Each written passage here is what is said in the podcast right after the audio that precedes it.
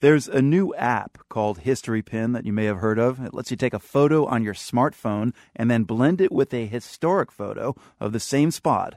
It's pretty darn cool. This kind of photographic mashup of past and present is popular online, and one of the most popular sites is Ghosts of History. The world's Clark Boyd has a story of the Dutch woman behind the site. Jo Hedwig Teeuwisse was born and raised in The Hague. History has always been very interesting and magical to me, even as a little girl. I've always had this magical idea of what happened in my street before I was born. Teeuwisse's made her passion her profession. After attending film school, she started a historical consultancy business.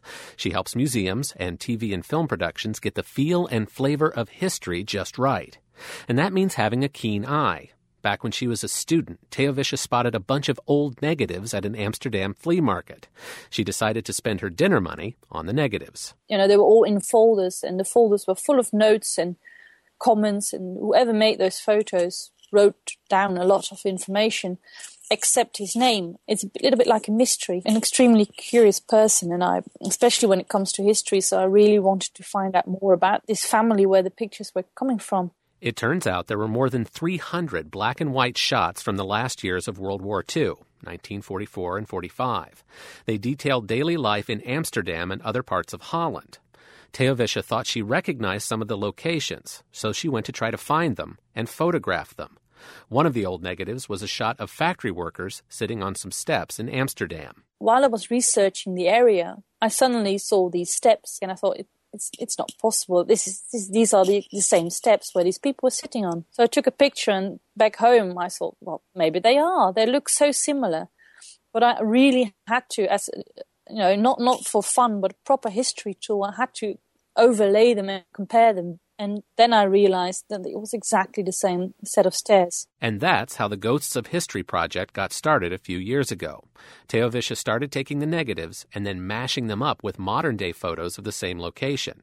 An especially striking one shows Dam Square in full color modern day Amsterdam. As your eye travels up, though, the colors fade, and you see a huge SS placard in black and white on a building. In the background, that past gives way again to a McDonald's sign. Teeuwisse put her mashed up photos online and then kind of forgot about them. Then, on the photo sharing site Flickr, she came across a set of World War II era photos from Normandy, side by side with modern day photos of the same locations. She asked the owners of the photos if she could mash them up, and they agreed. Suddenly, a modern day French crosswalk teams with Allied soldiers running to avoid gunfire. A dead German soldier rests against a modern doorstep. Jo Teeuwisse says the effect strikes a chord with people the very dramatic one of a dead German soldier, he, he died on someone's doorstep. You know, that could be your doorstep. Teeuwisse has built up quite a community of followers for Ghosts of History on Flickr and Facebook. She says people from all over the world contact her about potentially usable photos. A lot of teachers, she says, write that they're using her photos in class. Even if children don't know anything about the Second World War, and even if they don't care about the Second World War, they are sometimes, they are still fascinated by the picture because it is this magic realization that I also had as a little girl that history is is here. It's where you are. It's all around us. And that hits a nerve. That that makes people suddenly realize that. By the way, despite years of sleuthing, Teeuwisse still hasn't found out the name of the person who took the original photo she bought at the flea market.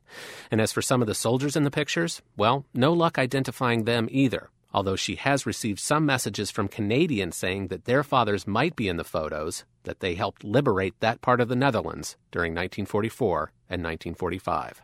For the world, this is Clark Boyd.